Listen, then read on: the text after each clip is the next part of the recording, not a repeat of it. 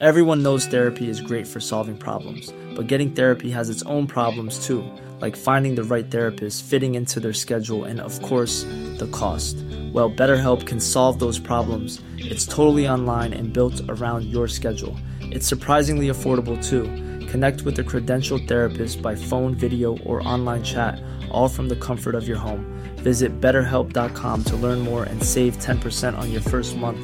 That's BetterHelp, H E L P.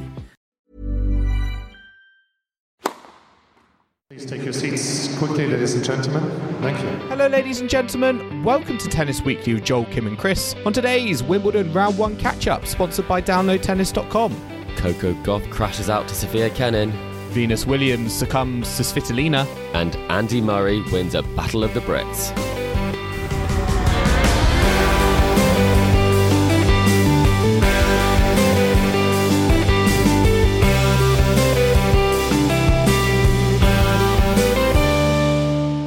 Chris, today is the fourth of July and we are here to catch up on round one of Wimbledon. Well, I say round one.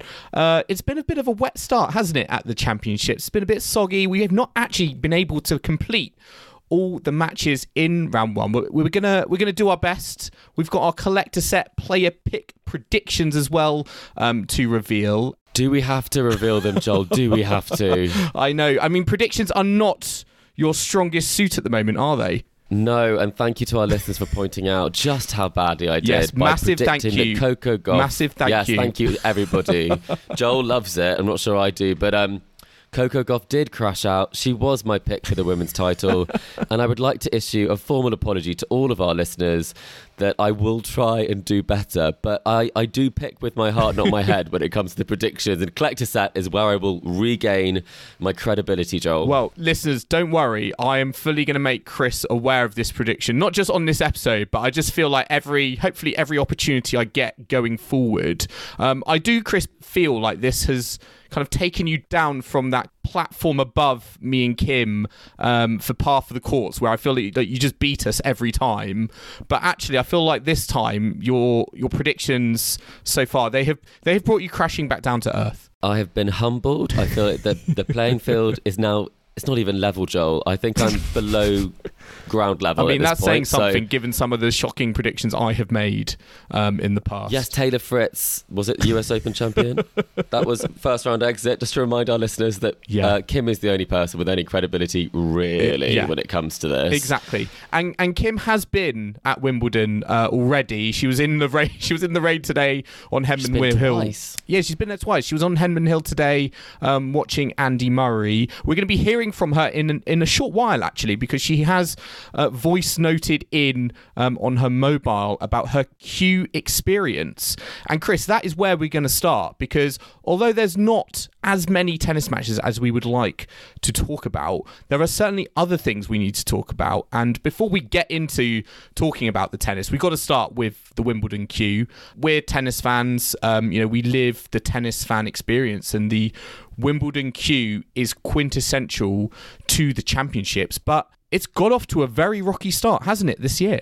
Yeah, and um, it's made a lot of headlines for the wrong reasons. Mm. I think normally, I think people who do Q um, and have Q'd uh, will know it's a well-oiled machine. It runs like clockwork. It's so well organised. The whole way that you get your sort of your uh, your your pass in the queue. It's all done so that there's no queue jumping and you all get in as quickly as possible. And it does seem that this time people have been queuing from a very early time and they've not been able to get in to watch the matches. And the matches have been well underway, which is, I mean, it's stopping fans from getting to watch tennis, which they've spent ages queuing for to show their dedication. So it's completely the wrong way that this is working, that they aren't able to get in there to watch the matches that they queued up overnight sometimes to see. Yes, it's not been uh, the greatest of sight. And I think that's what, what is so surprising is the fact that it has been a well-oiled machine, I feel, up, up until this point. I think last year the queue maybe had a, a year off because the numbers were a little bit down, but certainly that demand has, has gone up, and I don't know if that has been one of the reasons that have just not coped. Um, I've been reading about, you know, the, the worry around protesters getting in. We've seen environmental groups at other sporting events, and I don't know if there's a nervousness around that, and as a result, the, the security has been a lot stricter in terms of those bag checks, and it's just made the experience slower. But we are, it does sound like we, you know, on day one, we got into a situation where people were turning up in the morning. They're not getting in until after, you know, after four p.m. I mean, Wimbledon tweeted at one p.m. that their their ground capacity had been reached, and basically told people not not to, you know, not to come to the queue. But yeah, it feels very, very different to like like what we've seen with it before. Yeah, I mean, I've queued many times that I've, I've never had an issue at all. No, um, and I definitely think that. Uh, going into, I'm going to be camping tomorrow, trying to follow in Kim's footsteps. Are you more nervous now? Yes, because I have no idea what time to get there and if I'll even get in. I mean, I want to see Andy Murray play, and I'm going to go the day before to hopefully maybe get a chance to do that. And um, now I'm thinking this would be, I mean, I'm not, I wouldn't say I'm the most natural camper. Um, so if I'm going to camp and I'm not going to get in until four p.m, I think there'll be a very stern letter of... Um, sternly worded email, probably slightly passive-aggressive from me to to someone at Wimbledon, but maybe anonymous, well, so that we're still able to let in next year. Well, I've just been on holiday at a music festival, so I feel like I'm like the king of camping at the moment. So maybe after us, after our recording, I'll give you um, a few tips. But um, yes, uh, let's hear, though, from Kim, because she actually likes to tell us how much of a fan of the queue she is. She has... She's, she describes herself actually as a veteran of the queue, um, and she was in the queue on day one, and this is what she had to say about it. Personally, my queue experience was was fine, but I know for many, they had a terrible experience in the queue on day one. Security uh, causing long, long delays, not enough staff, not enough security stations, really, really significantly slower for people in the queue. You know, people getting there at the usual kind of times um, that, you, that you'd get there in the morning. You'd expect to be in, you know, in four or five hours around lunchtime. Many people waiting eight, nine hours to get in, uh, which is just absurd. It's it's not good enough, and it's shameful, really. And I think Wimbledon needs to take a long, hard look at the logistics and make some immediate improvements. And I'm not sure if that's possible for this year's championships, but they certainly can't let this happen again, because... the fan experience for those queuing for grounds passes is really important. You know, there's thousands of fans, and they are the lifeblood of, of you know, the Wimbledon kind of fan community, and they shouldn't be let down in, in that way. Um, it's certainly making me rethink whether I want to join the queue for grounds passes this week. Uh, I don't want to be waiting around for nine hours. So uh, I'm really curious and intrigued to see what Wimbledon can do to, to alleviate the, the kind of bottlenecks and, and delays at security. Um, they seem to have taken, you know, personally, I think they've taken some backward steps in how they um, sort of do the security logistics within the queue itself. And as someone who's queued for many, many years, I'm a bit of a veteran of the queue.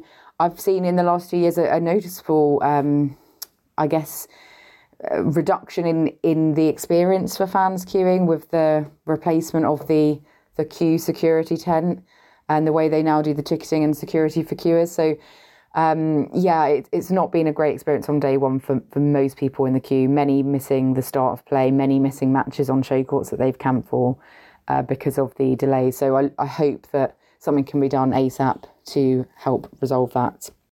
I still just can't get over, Chris, this sort of low-key flex of veteran of the queue.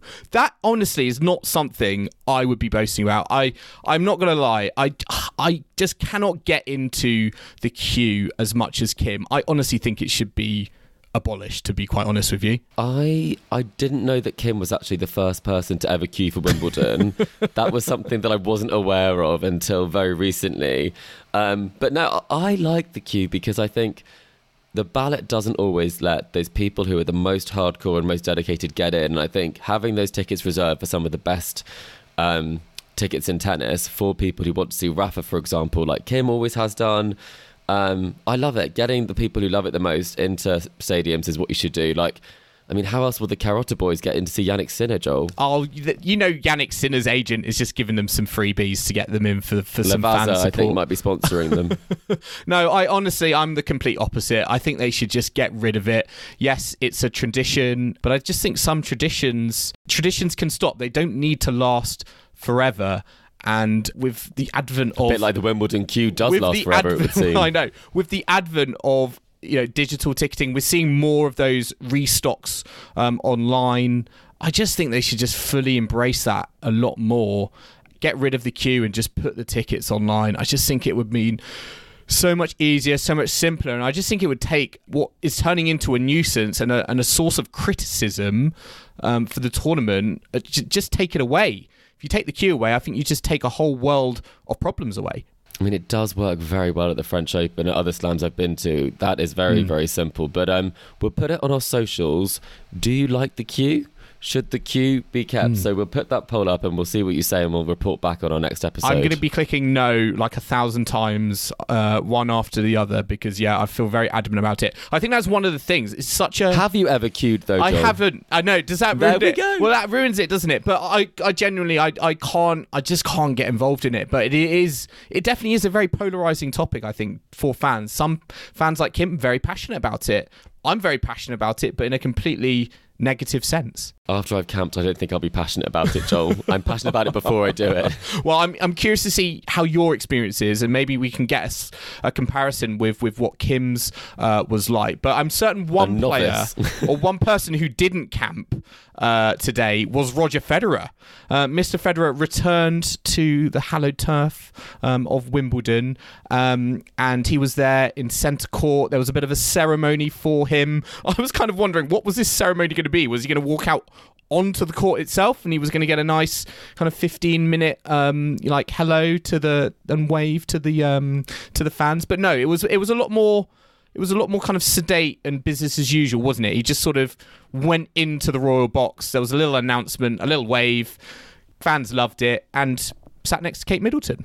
I mean, I think they seem to be best of friends. I think they were having a hit early in the week.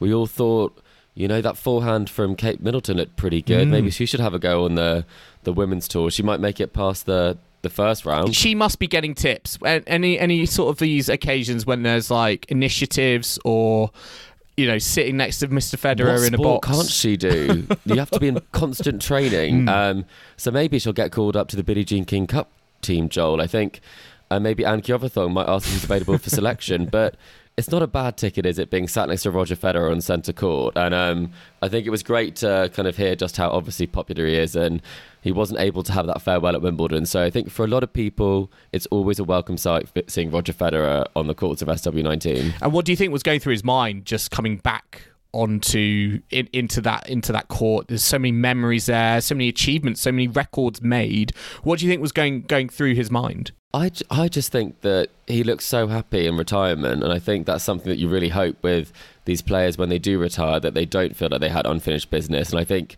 maybe there was that one Wimbledon final against Novak Djokovic where he had those championship points where that did say he said that took a long time to get over, but I think his achievements are unbelievable, and and um, I think it hopefully will be more like a homecoming um, as he kind of continues to hopefully play a role in tennis. We did think maybe he'd be a pundit. We did think we'd see him at Wimbledon, and, and hopefully over time he will stay close to the game. Yeah, I think he said he felt it was still a little bit too uncomfortable, him kind of talking about the current generation, and that was one of the reasons he didn't want to do commentary this year, but I do hope it happens in the future. I was just going to say, Chris, I feel like he is happy because he got, did you see he got to perform with Coldplay um, the, the other day? Uh, he got to go on stage with them and, and perform with them, so I feel like that's a, I mean, for some people I feel like that will give them a smile. I mean, my father's recently retired and he hasn't been on stage with Coldplay, so I think maybe that's just a Roger Federer sort of moment, but I think he's definitely keeping active. We saw him, obviously, in the Swiss tourism video with Trevor Noah. So um, maybe, maybe he's doing more than he was before. People always say they he's find out when they out. retire, right? He's branching he out. He is. But I feel like the awkward question in the room is that I think the official reasoning um, for this kind of celebration, this celebration and this ceremony was it was to, to kind of recognise his unmatched eight gentlemen's Grand Slam singles titles at Wimbledon. I mean, Novak Djokovic could equal that record um, within within the fortnight. So um, it'll be interesting to see, like, will he get kind of treated in the same way as, as Roger Federer? I mean, not whilst he's still playing. I think this is something that you reserve for players once mm. they've kind of um, hung up their racket. But, I mean, it is always interesting. I think we've seen this before when you see players who had a record who are actually there to, to watch their record, whether it's be equaled or, you know, superseded. I think it's um, it is just uh, one where what we talked about before, what Roger did at the time was far in advance of what other players had, had done, and then generations come and players come in, and those records are broken. But right now, the record is his, so I think you should enjoy it for this fortnight. You can enjoy it. I'm not sure how much longer yeah, exactly. it will be around you for. You can enjoy it. Um, I mean, looking at some of the action um, on that centre court, we had Carlos Alcaraz defeating Jérémy Chardy. Alcaraz came through in three sets, six love, six two, seven five. What were your impressions of this match? Was this... It, this felt routine, but again, at that third set, did Alcaraz sort of drop the ball a little bit? I, I think he did. I also think, um, to be particularly sort of um, uh, critical, um, Jérémy Chardy played appallingly um, in the first couple of sets. I mean, the number of double faults he hit, I don't think he's at match level no. um, or match practice level that he needs to be at. I think this very much is like one of those farewells where you get to play on like court number one for this one and, and play against the number one seed, and that's something that is very nice for him. But I also do just think this is this is the biggest uh, tournament, the biggest prize in tennis, and that first set was not competitive. So I think it was probably that um, there was a rise in level from Chardy from what I saw, but there also was a bit of a mental wobble from Alcaraz because he didn't really have to switch in that much in those first couple of sets. But um, I mean, he got it done, um, and I think that's what that's what matters, right? I think the twenty-two minute first set was particularly mm. um, uneventful, and um, for him, I guess the next time when he's serving it, when trying to serve it out or kind of finish that off in the in the third set, it's important that he gets it done because you don't want to be playing four sets against Jérémy Chardy in his farewell match. That shouldn't be happening. No, definitely not. And uh, yeah, it does. I think it's interesting. It does raise that kind of question. I think we've we've spoken about it before in terms of wild cards, protected rankings, players who are on the out and just want that last big moment, and whether it feels right if we're going to get kind of these comical matchups where, you know, I think Jérémy Chardy was like, you're saying, you know, I trained for six weeks just for this moment, um, you know, to be able to compete on the grass. So it is a bit kind of like, yeah, that's great, but this, that's not really what I feel like wildcards and, and protected rankings are about. And I know we get those really nice stories, like, for example, Feliciano Lopez in in Mallorca the other the other week. But um, at the same time, it, it does sort of rob, I guess, players who, you know, this is them week in, week out. Chardy, yes, it, you've had your time, now time to move on, so other players can take these spots and, and probably give a more competitive showing. Yeah, and I think it definitely isn't necessarily the best ticket for someone who is going to watch this as well, because mm. there are so many players just outside the top one hundred, like qualifying for Wimbledon is so difficult. And um, I think when it comes to some of the British wildcards, and obviously we'll talk about Andy Murray um, a little bit later, but Uh, players who are ranked outside the top two fifty, they get a wild card. I think there is pressure on them to perform, um, and Chardy's actually mm. only won um, I believe one match this season in singles. Not great. Um, it's not great, and so I do think that it is kind of a manipulation of the system to be able to play, um, and I think that not all careers have to be celebrated, you know, on a show court at Wimbledon, um, because that that wasn't how Roger Federer went out either. He could have played one more time. He could have done that. He would have been very welcome to do that. And Jérémy Chardy's not a Roger Federer. So I do think that it was playing the system a little bit, and it didn't lead to the best spectacle. They also, I don't think, should go out on court six uh, without... without any sort of standing or any sort of fan space, really. Um, here's looking at Annette Contevate. Hopefully, maybe it's not her farewell match, because, yeah, that's on the complete other end of the spectrum and not really not really great to see, if I'm being perfectly honest. Not befitting, I think, of a former world number two. No, we were talking about this and we were hoping it would be sort of a court, court one mm. match for her, um, because I do think that is a career that's being kind of cut short, and we've talked that it would be nice that she would be able to have a nice farewell because of the circumstances yeah. of her not being able to play tennis um, ongoing because of the physical ailments. But she's been winning matches on the tour. She's still at a level where she can be playing there. Um, and so I do think that it is it is an odd one when it comes to some of these sort of um, farewell moments, because um, for Jérémy Chardy, I'm not sure it was worth the six weeks for this moment.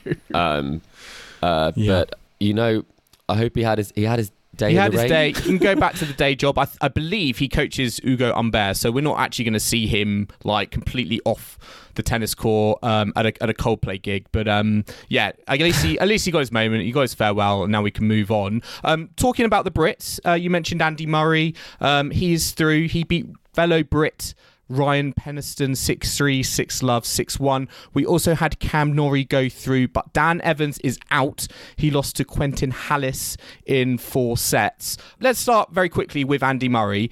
How much can you take from that victory against Ryan Peniston? Oh, it's tricky, isn't it? I think we were, we've been debating this on the podcast for a while in terms of it's very hard to know where Murray's level is at, because we did talk about that sort of fantastic challenger runner form that he had, and then obviously he was made to look Um, like he wasn't necessarily uh, at his peak when he played against Diminar at Queen's, where he was kind of dispatched quite easily. So this match is very hard to read into it, because um, Ryan Peniston is obviously ranked outside the world's top two hundred fifty, and it's not someone who plays week in, week out on the tour. Um, and playing against Murray under the roof, I do think that's almost as home court as mm. Murray can get um, on centre court. And it's a very tough prospect for a player who is as inexperienced. Um, so I think the real test will come in round two when we see whether he plays Stefanos Tsitsipas or Dominic Thiem. Um, but the positives from his side was that he wasn't broken that whole match. Um, he did serve pretty well.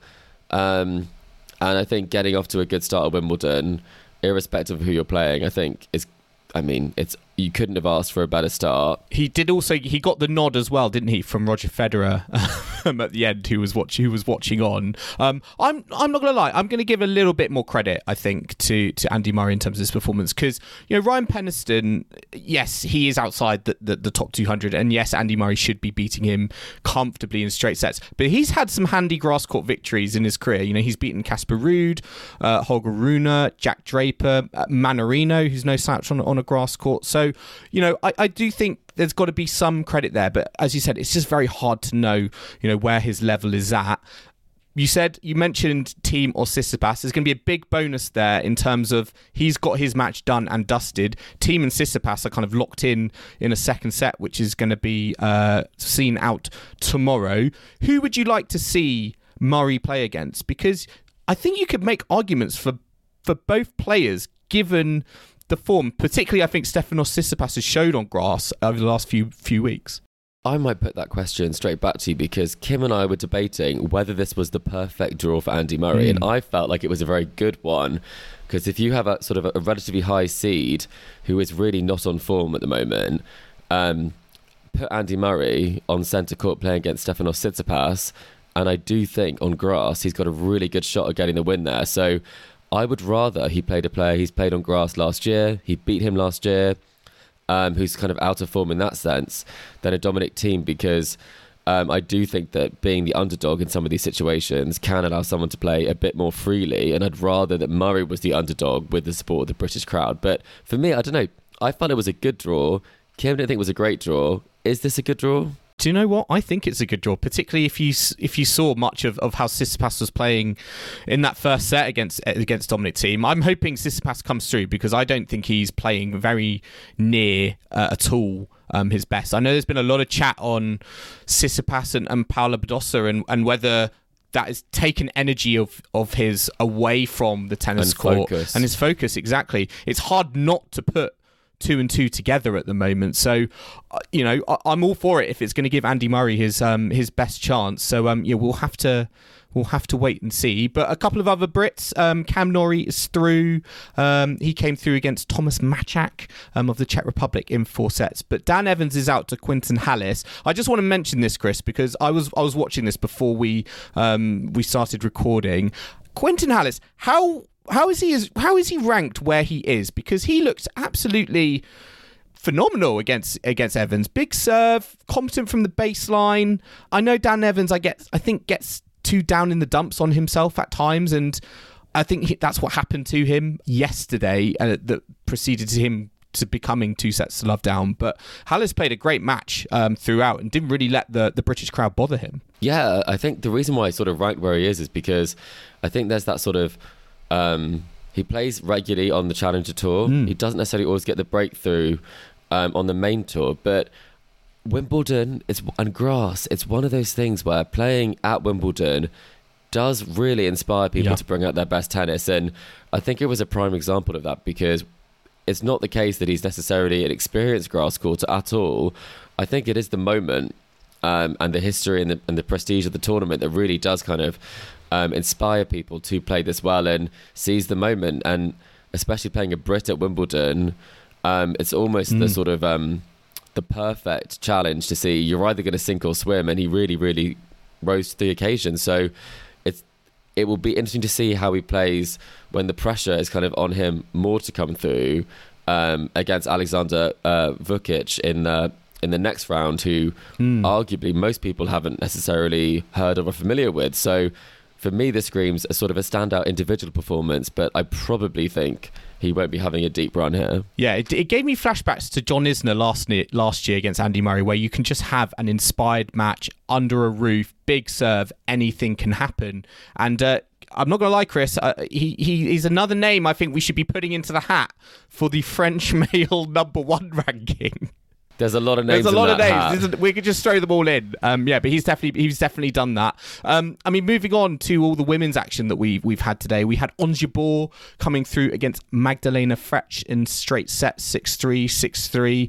Uh, we also had Elena Rybakina come through a very tough test, I thought, in Shelby Rogers, four six, six one, six two. I actually want to start with this match because Rybakina in the build-up, you know, she was at Eastbourne. She had a viral illness. She wasn't one hundred percent. And when I saw Shelby Rogers on, on paper, I was like, Shelby Rogers is a very handy Kaya Kanepi-esque player who a top seed would not want to face in the first round. So I thought this was a very impressive response after going down that first set. How how did you see it? Yeah, I think it wasn't actually, you know, that bad a first set. I think it was just a slow start. One break, grass. If you're playing at someone who's serving well, Shelby served really well in that first set.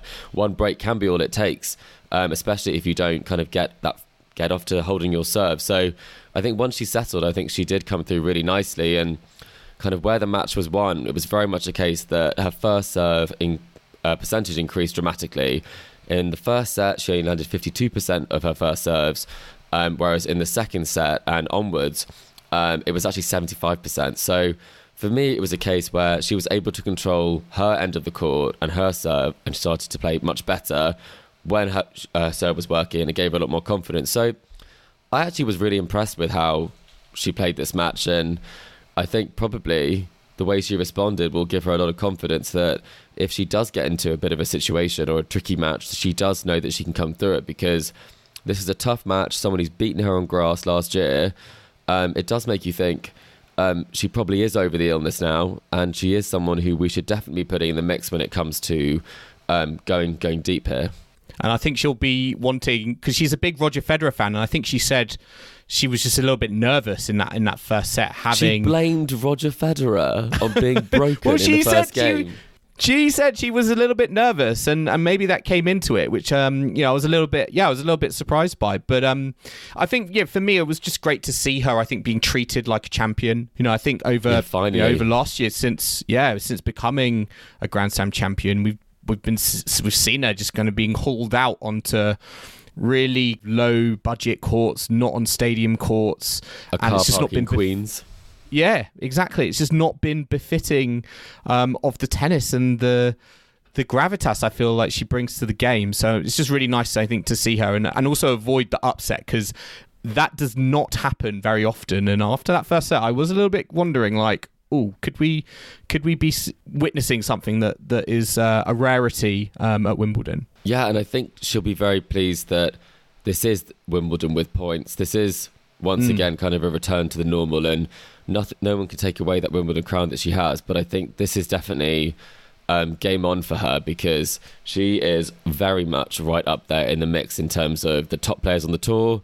She's wanting to get that ranking up and um, kind of achieve the ranking that she would have got if she did have those two thousand points. So Um, I think she, she's going to do well here, and I think she's going to be even more focused than she was last year in terms of getting another great result here. Well, another one of the favourites for Wimbledon, Aryna Sabalenka. She had no issues coming through Panna Udvardi, six three, six one. Pretty kind of routine match there. Bit of bit of high power velocity from, from Sabalenka on a serve. Big ground strokes. And yeah, it was a bit too much for Udvardi in the end. Um, Chris, a lot of matches that got underway that weren't finished, that are being carried over tomorrow. Where did where was your eye drawn to? Because Berrettini and Sonego managed to get a set in, and Sonego took it on a tiebreak. I thought that was a lot closer than I thought Berrettini was gonna was gonna get. We had Ben Shelton as well, up a set and a break on Taro Daniel, Griekspoor and Fucsovic. I'm surprised. I thought Griekspoor would be doing a little bit better. He was he's a set and a break down to Fucsovic. I know he's a he's a very handy competitor on his on his day, but Griekspoor's been in some great form. So one yeah, of your been a predictions, few... Joel. One of your I know. predictions. I'm gonna say, but any any of the, any of the matches so far you're kind of like interested to see develop tomorrow? Well, I think you know that I was watching Madison Brengel Sara Rani at the time of the rain delay. Um, no, that's not true, listeners. You were but, looking um, at the break point count specifically, right? Yeah, I was. I was looking at the service speed.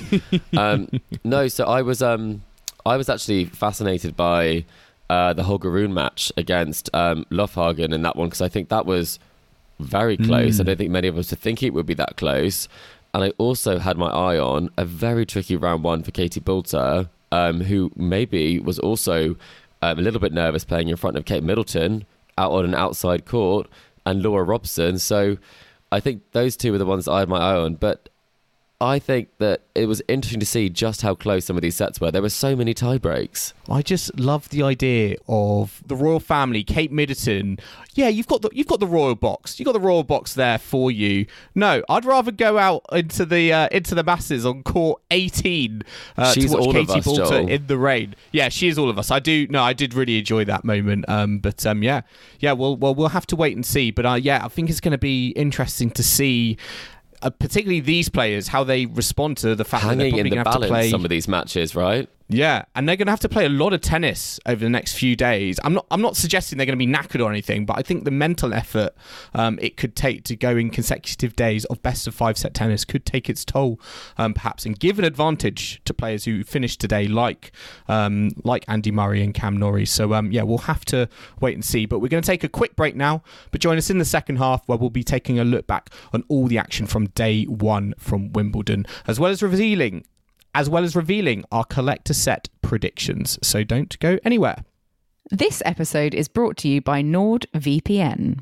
NordVPN is a virtual private network, which means it protects your internet connection and privacy online. V P Ns create an encrypted tunnel for your data, protecting your online identity by hiding your I P address. But what does this mean for our Tennis Weekly listeners? Well, we chose to partner with NordVPN because it will allow you to watch tennis wherever you are. With NordVPN, you can connect to servers around the world, so when you're looking to watch live tennis and get that pesky message, this stream is not available in your market, all you have to do is open NordVPN, click on a location, and you'll be connected in seconds. Personally, I've been using NordVPN for the last two years since I moved to Denmark, allowing me to still connect to my U K streaming services and watch all the tennis matches I need to in order to provide the best analysis I can every week on the podcast. So if you're looking to watch every court at Wimbledon, but you can't in your market, or you're on your summer holiday and want to keep up on all the action from S W nineteen, then NordVPN has you covered. Download NordVPN today with our exclusive deal at NordVPN slash Tennis Weekly. But make sure you use our link to secure the best deal and support the podcast. It really does help us keep doing what we love. Plus, it's risk-free with Nord's thirty-day money-back guarantee. So what are you waiting for? Sign up before the players are ready and take to the court.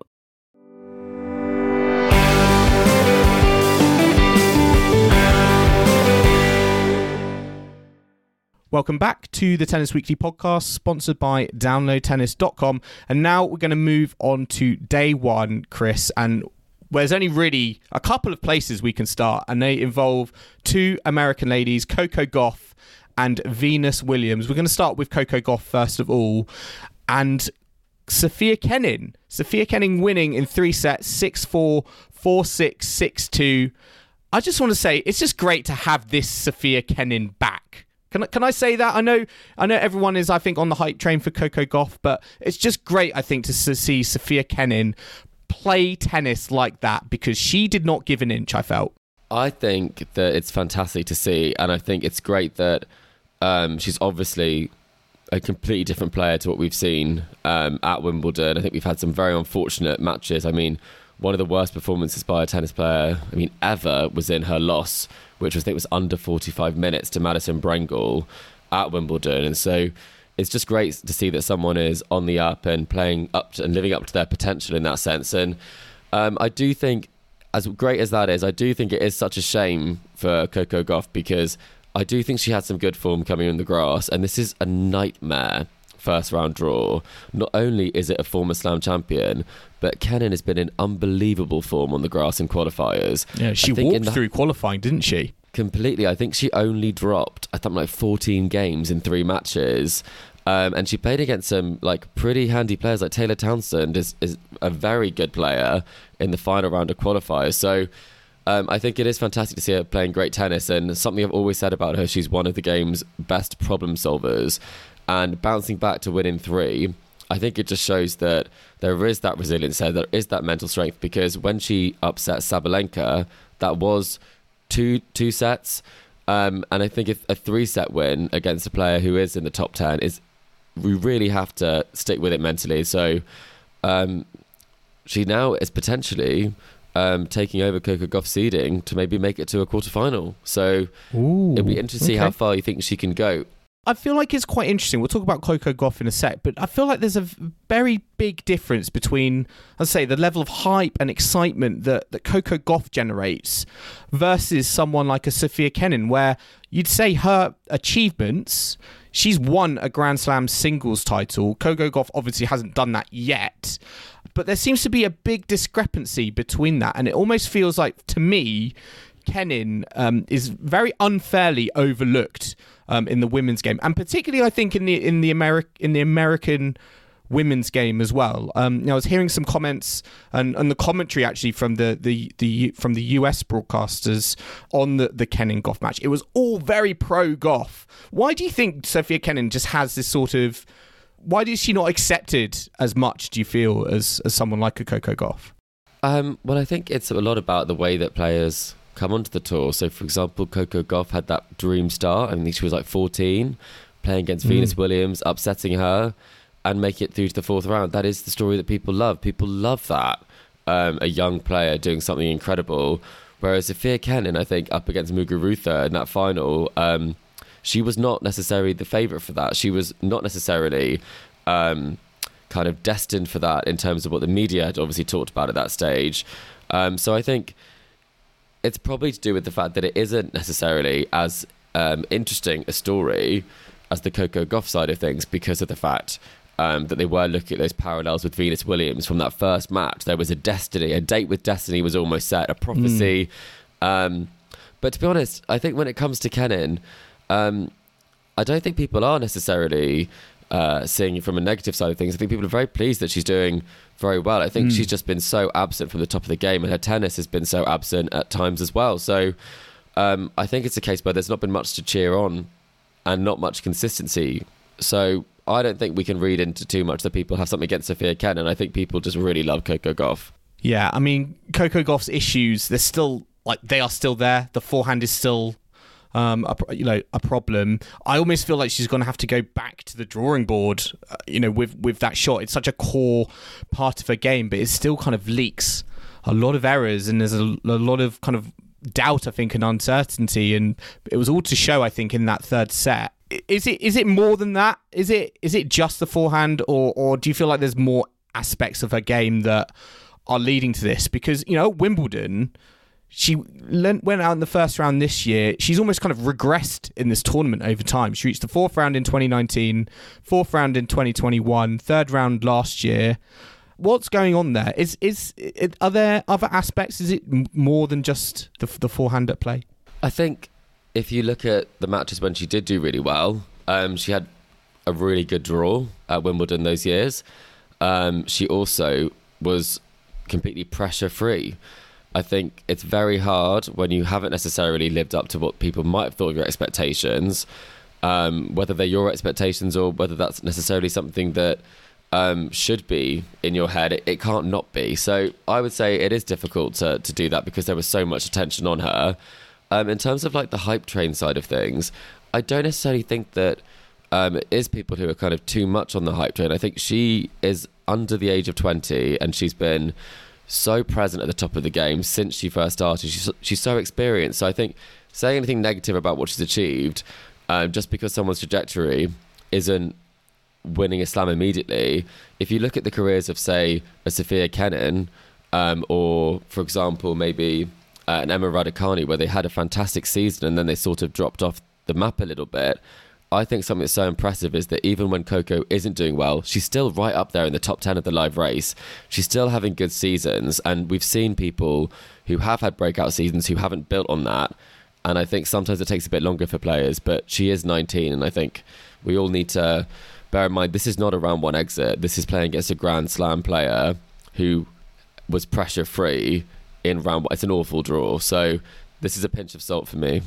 Yeah. And I think she, she acknowledged that in in her in the loss. She said to, you know, she talked about Kenin and the fact that she had nothing to lose, and maybe that's one of the reasons Kenin can go out there, feel relaxed and come out with the victory, because yeah, there's not that pressure on her that maybe is a little bit more um, on Coco Gauff. I'll be very interested to see now, given all this sort of excitement for for Kenin, uh, sort of this rejection of energy. I need her to win exactly. it. So my prediction, therefore, it's... it was one of the two. I was stuck between one of those two to win mm. it. Well, I mean, moving on to another uh, Grand Slam champion, Venus Williams. Uh, we were all very much looking forward to her first round match against Elina Svitolina. Um, Svitolina came through that six four, six three. But Chris, I feel like the big talking point was that slip during the match. I think it was in the first set.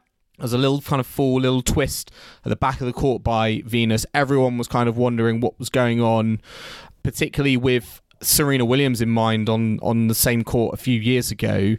Did you feel like that match hung in the balance based on, on that moment? It definitely affects how you feel from a confidence perspective on the surface. It really can. Um, mm. A fall really can knock your confidence, especially when you are someone like Venus, who has been so unlucky in terms of some of the, the injuries she's had recently.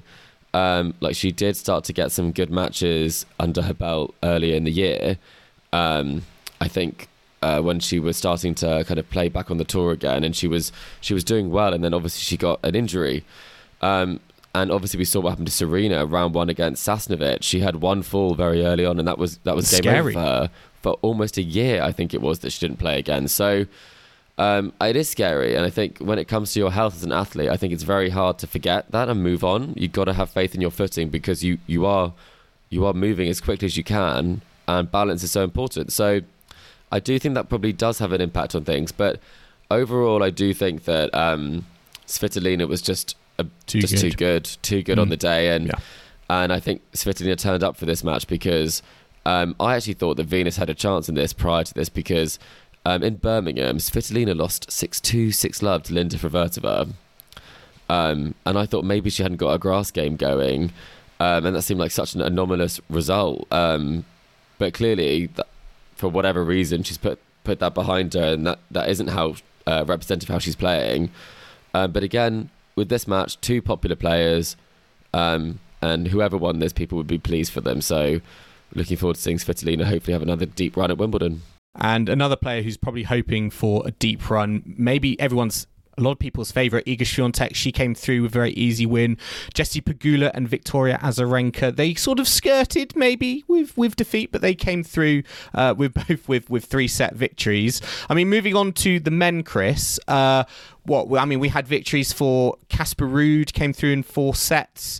Uh, Yannick Sinner got it done against Juan Manuel Cerundolo as well in straight sets. I want to talk about Sinner, not necessarily because of the performance, but because of his... his bag, his accessories, because he came on with a Louis Vuitton bag, a Gucci and, bag. A Gucci. Oh, sorry, Louis Vuitton. I'm getting, I'm getting. You Gucci. Can tell I'm not, a, I'm not a fashion expert. A Gucci bag. Um, he had to get it approved from I T F, A T P, and Wimbledon, given their, you know, requirements around dress code and all that. What did you make of this bag? So I have some quite strong opinions on this, because, firstly, when you make such a big statement like this, um, Yannick Sinner has not won seven Wimbledon titles. Um, he has not won a Grand Slam, and it feels like this is the sort of energy that you can have when you are in, sort of entitled to that level of status, because this is an exception. This is a very a very abnormal thing to happen. And I think this is obviously a reflection of the softening of Wimbledon rules when it comes to dress code, um, mm. and it comes to the um, the the white the dress undershorts. code. The undershorts. And I think I think it's that was long overdue.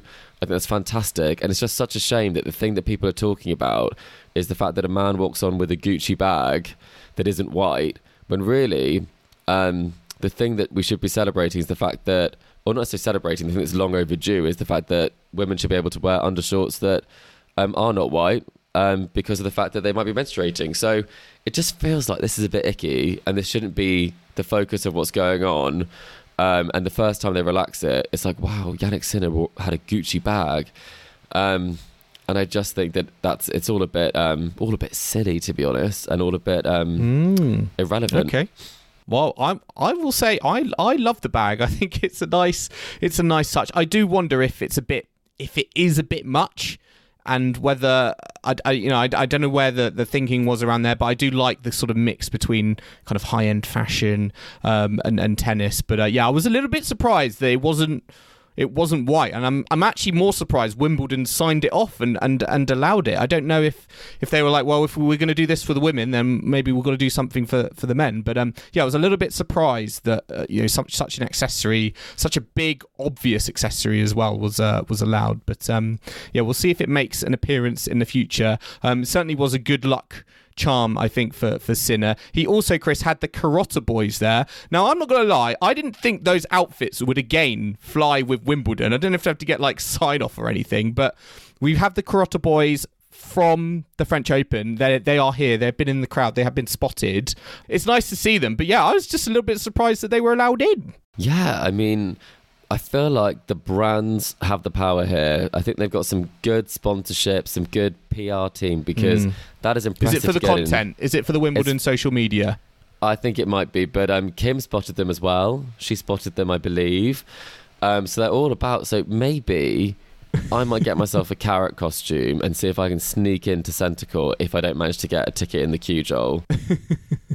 Well, I mean, we also had victories uh, for Musetti and Hubert Hurkacz. I mean, the biggest result probably was maybe Felix Auger-Aliassime, the eleventh seed, who you've interviewed recently. He lost in four sets to Michael Moe. He was a very tricky customer, I think, and we you know, we weren't really that sure, I think, about Auger-Aliassime, seeing him play at, um, seeing him play at the Boodles. Were you surprised to see him go out, or, or were you, do you think that was a kind of a fair enough result? No, I was really surprised. Um, I think the only thing that made me think that maybe um, this could have been an upset was that against sort of Diego Schwartzman, he wasn't really letting rip like he was kind of the end of last season. It was quite tentative. And he talked about being competitive when we spoke with him. And it just felt like he was sort of missing that competitive edge at mm. times, where he's making kind of his presence known. He's lost known. the belief a, a little bit, I feel. I think. I, I think. I think. I do think so. I think he, he has a little bit there, and um, because when you think about his game, there's no reason why he shouldn't be um, doing fantastically at Wimbledon again. And um, it's it is a bit of a shame, because he really was the the number one form player. Um, at that period at the end of last year on the indoor hard courts, he was playing some of the best tennis we've ever seen him. Yeah. I think we thought that was him pushing on. Um, and unfortunately that kind of hasn't happened here. So that is a shame for him. Um, yeah, it's a shame, but he didn't have the perfect preparation. He did say that to us. Yeah, no, he didn't. Um, I mean, another player who did come through, uh, Novak Djokovic, came through in straight sets.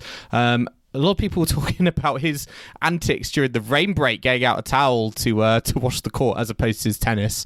Um, so yeah, just a kind of a very much a straight sets, straightforward victory there. Another straight sets victory I was a little bit surprised by. Stan Wawrinka against Emil Rusevori. I'm not going to lie, I was I was surprised with Wawrinka coming through in this in straight sets, because Rusevori's been a very... He's been on form, I feel, this this season. And I thought, um, I did not have... I, I feel like that, to me, is a little bit of an upset. Yeah, I think it is also kind of a testament to, you know, um, previous generations versus kind of this next generation is that they mm. are still able to get it done and have to that champions mentality. Exactly. They really are. Um, Murray's showing he can do it.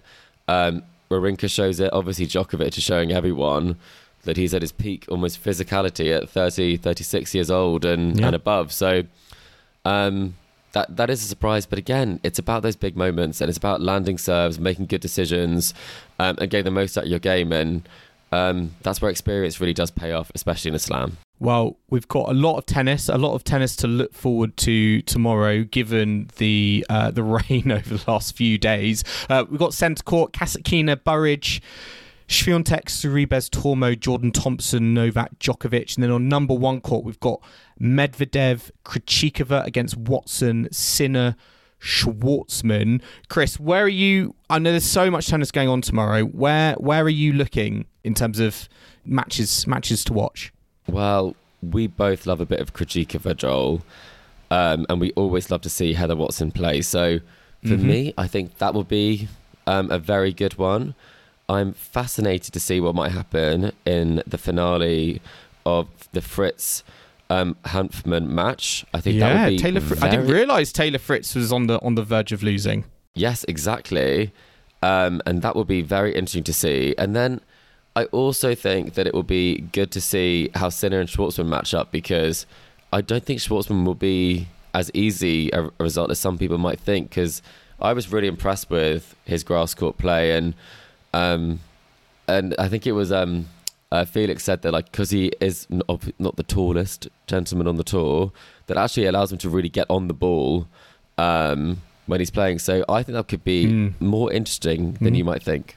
And there's a little bit of spice there already, because Schwartzman has already said to Sinner, I've seen on social media, he wants that bag. He wants that bag. So uh, he's, I think he was like to Sinner, can you bring out a spare bag for me? Because I want the I want the Gucci. He's I want got the Gucci more than bag. One. We know he's, he's got more than one. He's surely got more than one. Exactly. Um, he can probably fit inside the bag, to be fair, how big it is.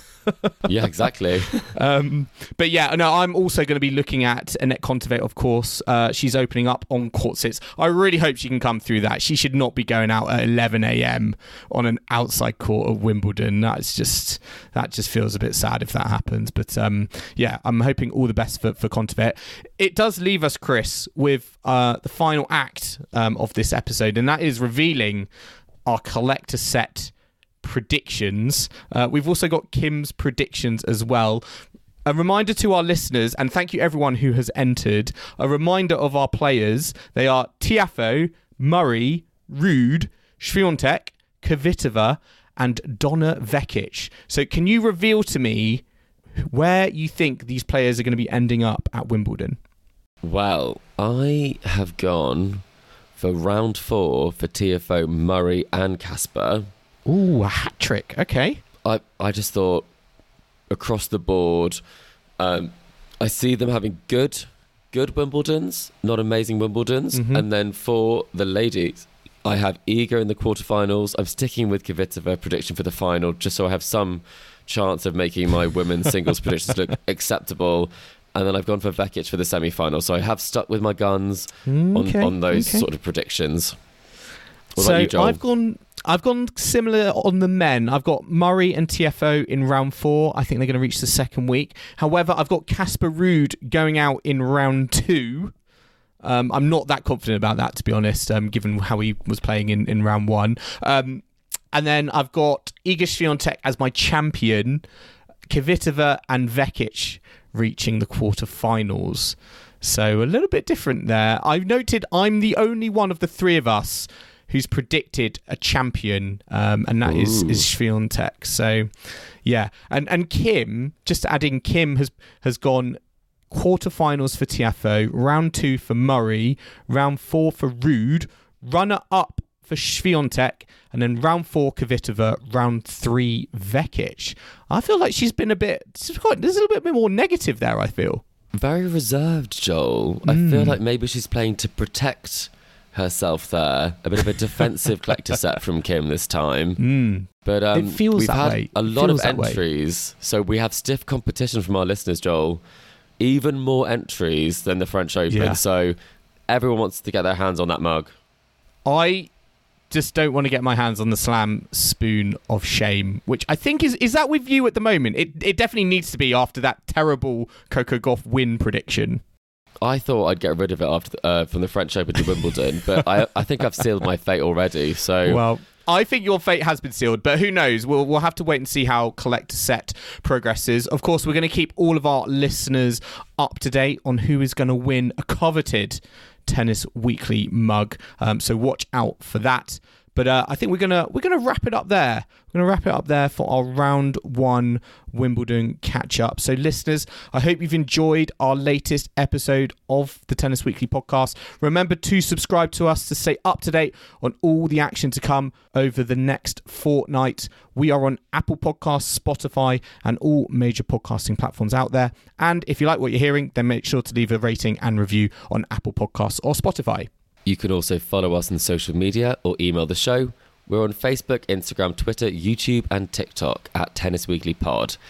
And that's where you can see all of the action from Wimbledon, from Kim in the queue, what Kim gets up to in rain delays, my first attempt at queuing, and then Joel not in the queue. Yes, I'll just I'll just post photos of me just watching at home uh, in the, comfort in the comforts of, your of my own living room. Exactly. Exactly. You can also email the show, tennisweeklypod at gmail dot com, or check out the website, tennisweekly dot co dot uk. And do subscribe to NordVPN using the link in our bio. It really does help us to keep doing what we love. And that's in the bio, just underneath this video, wherever you are listening. And we will be back on Thursday at Tennis Weekly H Q for our round two Wimbledon catch-up. So I hope you can join us for that. But in the meantime, it's goodbye from Chris. Goodbye. And it's goodbye from me. We'll see you again soon.